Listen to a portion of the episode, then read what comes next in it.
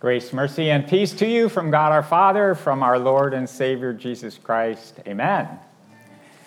Our text is two verses from the epistle lesson, Galatians 4, verses 4 to 5.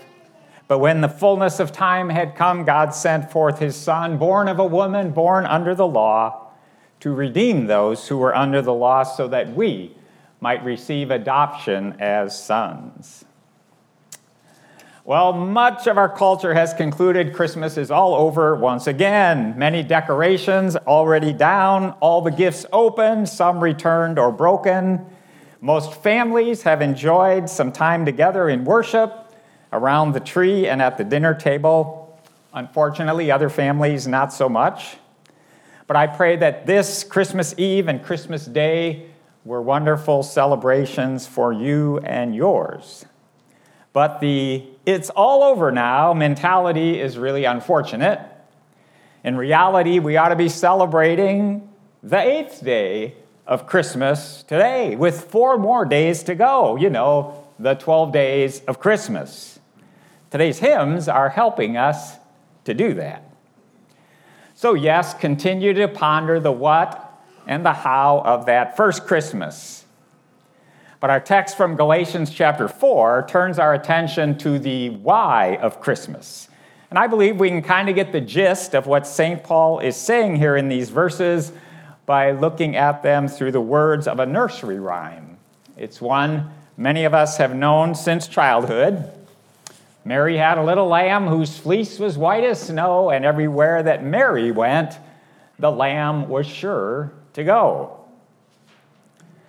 It's ironic that the characters in that nursery room have always been associated with Christmas Mary and sheep. The Virgin Mary, of course, was the mother of our Lord. But where's the lamb? Well, since it was to shepherds that the birth of Jesus was first announced, every nativity scene I've noticed has a sheep or two in it. So, Mary had a little baby, and the shepherds brought a few of their lambs with them to visit the Christ child. But taken in another more profound sense, this nursery rhyme unwittingly and yet beautifully focuses our attention on the why of Christmas. So instead of saying that the Virgin Mary gave birth to a little baby boy, as we usually do, let's imagine for a minute that Mary had a little lamb. A little lamb whose fleece was white as snow. On the one hand, ridiculous. People give birth to people, not to little lambs. But Mary had a little lamb didn't sound so crazy back in Jesus' day. 30 years after his birth, John the Baptist pointed right at Jesus and said twice, Behold the Lamb of God. So I'm not the first one to have such a crazy idea. Actually, centuries earlier, Isaiah spoke of Jesus as a lamb who would be led to the slaughter. And decades after Jesus' birth, John the disciple saw Jesus revealed in a vision as a lamb, looking as if it had been slain, but now powerfully once again alive. So maybe Mary did have a little lamb on that first Christmas after all. Why a lamb? Well, the answer to that question answers so many questions about the baby boy Mary laid in a manger.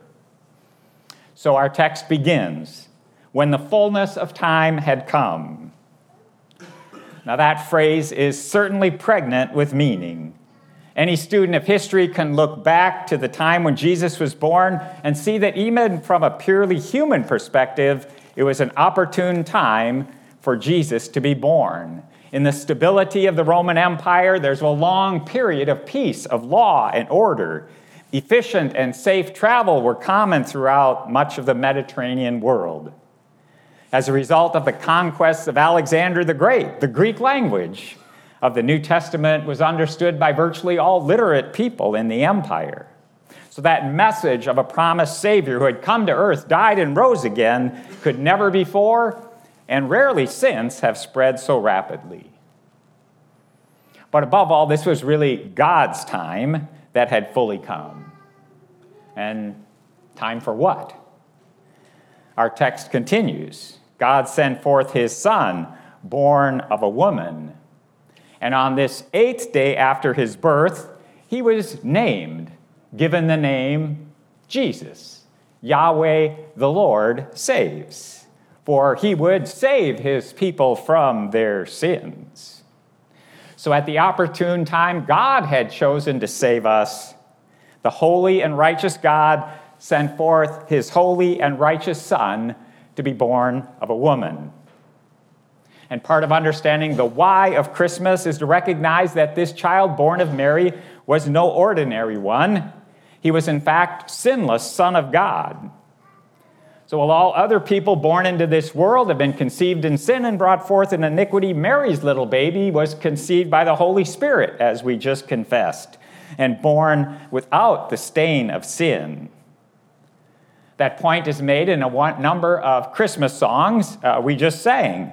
The virgin bears a sinless boy, or Ah, dearest Jesus, holy child, or Gentle Mary laid her child lowly in a manger, though he was the undefiled, to the world a stranger. And then our text continues born under the law. On this, the eighth day after his birth, Jesus was also circumcised. In the next chapter of Galatians, Paul writes, I testify again to every man who accepts circumcision that he is obligated to keep the whole law. Jesus, like us, was thereby placed under the law of God. But where we have all sinned and fallen short of the glory of God, Mary's son did not. Hebrews affirms that Jesus was tempted as we are in every way, yet without ever sinning. So, all right, then, maybe you'll grant me that Mary's child was born pure and holy, and that he lived a perfect, sinless life. If you will, his fleece was white as snow, unblemished by the stain of even one sin. But still, why did Mary have a little lamb? By being born under the law here, Paul means more than the fact that Jesus was obligated to keep the whole law for himself. To be a Jesus, to save us, Jesus was also born under the law to bear the punishment which the law pronounces on all who disobey it. Martin Luther wrote this Galatians chapter 4 verse 4 declares that Christ did not only fulfill one or two easy requirements of the law, but that he also endured the tortures of the law. The law brought all its fright to bear upon Christ until he experienced anguish and terror such as nobody has ever experienced. His tremulous prayer in the Garden of Gethsemane, his lamentation on the cross, My God, my God, why have you forsaken me? bear eloquent testimony to the sting of the law, says Dr. Luther. And why suffering the sting of the law? Well, verse 5, our text explains with the phrase, to redeem those who were under the law. That's what Jesus came to do. Those words explain the why of Christmas, and they open up the way for us to understand in which the Virgin Mary did have a little lamb. Yes, God's word says all have sinned, that the wages of sin is death, and without the shedding of blood, there's no forgiveness of those sins. In the Old Testament times, God's people sacrificed lambs and other animals again and again and again and again and offered up their blood to God. The blood of those sacrificed animals took the place of or substituted for the lives of the people, which God required because of their sins. And all of those sacrifices pointed ahead to the one who would come to earth in the fullness of time. Then God's Son came to be our substitute, to bear the penalty of the law once and for all as the Lamb of God who takes away the sin of the world. So, the good news of great joy, which shall be to all people, is this the white as snow fleece of this Mary's little lamb didn't stay that way. Instead, or in our stead, it became darkened, dirtied, and bloodied with the sins of the whole world. 33 years after Jesus lay in a manger, he was hanging on a cross where God made his son, who had no sin, to be sin for us, the dirtiness and ugliness of our faults and failures and disobedience, so that in him we might become the righteousness of God. It's the blood stained fleece of Jesus, the Lamb of God, which cleanses us from all sin. And that explains the why of Christmas. When the fullness of time had come, God sent forth his Son. Mary gave birth to a little baby boy. But thank God her little boy grew up to be a lamb in order to redeem us by paying the price for all our sins.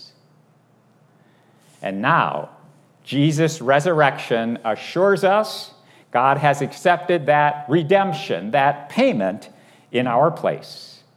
And so our text concludes so that we might receive adoption as sons. We have been bought back and brought back into the family of our Heavenly Father through Mary's little lamb, whose fleece was and is now again white as snow. The words of Isaiah are true for you and for me. Though your sins are as scarlet, they will be white as snow. Though they are red like crimson, they will be like wool.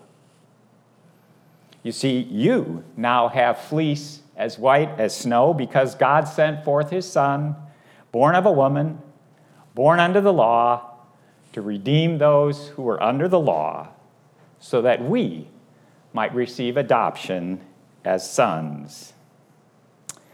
Verse 7 goes on to explain why Paul calls all of us sons here. It's so that we would all, men, women, young, old, know that we are all heirs, that we will all inherit equally the blessings of our Heavenly Father, as we will live forever before God as sinless, pure, and holy as the Son of God whom Mary laid in a manger that first Christmas morning. And all of that explains the why of Christmas. So, as we enter this new year, may you live in the assurance that all of this gives. You have been adopted into God's family. You enter the year of our Lord, 2023, as children of the Heavenly Father, brothers and sisters together in Christ, and even fellow heirs with Christ for all eternity. And all of that's true because the Virgin Mary had a little lamb whose fleece was white as snow. And everywhere that God's lamb leads, I pray that you will go today, this new year, and forever. And as you do so, may the peace of God, which passes all our understanding, guard your hearts and minds through faith in Jesus Christ. Amen.